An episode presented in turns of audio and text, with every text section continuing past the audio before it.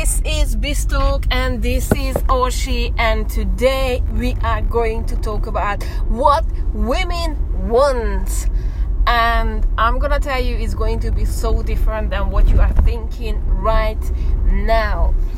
Um, but before I do that, I have to tell you that exactly a year ago, thanks to my coach JT Fox, I had the opportunity to meet in person Mel Gibson. Mel Gibson, who actually has a movie called What Women Want, and uh, while I was listening to Mel Gibson and JT's conversation, JT did ask him do you know what women want? And it was very interesting what Mel said because he said that, well, he believes some chocolate, some talking, you know, understanding women's souls, that's what really matters to them. But he up till today he still doesn't know what women really wants well i don't know whether you know what women wants i being as a woman, uh, I think that it's even hard for me to answer this question because there are so many things that we want. But what is to do? What women wants uh, wants to do has anything to do with business. Uh, last week or the week before, probably it's been like about two weeks, uh, when I came across of a Facebook advert which was advertising a conference with the title What Women Want. And that wouldn't have been a big issue.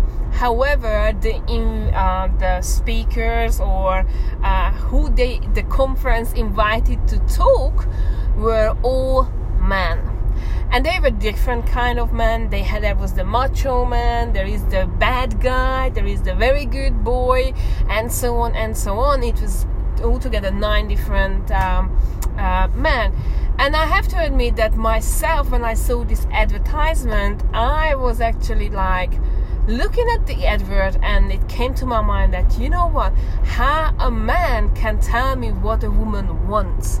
Like, it's just so surreal. And if I you know turn it uh, the other way around as a woman i wouldn't be able to tell what a man wants I don't know, and it doesn't matter what I do in life. Um, um, I, um, it just didn't convince me that uh, a, a woman can, a woman would be able to tell what a man wants. Uh, so I didn't click on it. Uh, it actually made me angry to a certain level that you know what women wants and all these men are talking about what women wants. I mean, you know, as a woman, I don't want any man to tell me what I want. I, you know, I think that I'm an adult and I can decide what I want. And that would have been the end of it. However, um, the conference was organized at a university and i'm not going to mention names because that's not the uh, that's not the reason and that's not the lesson learned for you here. Uh, so anyway the conference was organized that is going to be had at a university and about uh, four three or four days later i saw an article in one of the biggest uh, economy paper um, is uh, talking about that this university has refused to hold this event, uh, and they asked the the the conference organizers to move it to another place, and obviously a huge article came out about that and then the organizers turned out to be uh, friends uh, of mine on Facebook, and I truly believe that they are representing a very, very good course, and they are amazing, amazing couple, um, and they only really want something good. Uh, however, it became very sour, and then there were people, you know, telling different things. Uh, that yes, they are right, no, they are not you know everyone had their opinion uh, however it was very on a wide range. And then once i knew once i knew that uh, who is this uh, who is the organizer obviously i looked into the whole conference and then i realized that uh, they are representing enneagram uh, if you haven't heard about enneagram i would strongly recommend you to look it up and suddenly everything made um, made sense that what they are doing and it's a part of a series or it's it, it was a part of a series of conferences um, and everything has has had to do something with enneagram. However the lesson learned here is you know you have the you can have the greatest idea but you have to be very careful how you present it to other people. You don't know what other people are, um, you know, thinking. Especially in today's world, when we everyone is talking about, you know, adverts. You have to advertise so many things. You have to go to social media, uh, and so on and so on. And you have to be very clear that what is your goal. I mean, their goal, part of their goal was to actually um, get to people who don't know what Enneagram is. Uh, but it was the wrong message and it has the opposite effect. But if you just put, I don't know, a word, a word or you just tweak the the name of the conference, like, okay, he, we asked five people what do they think what women wants, then that would have been different.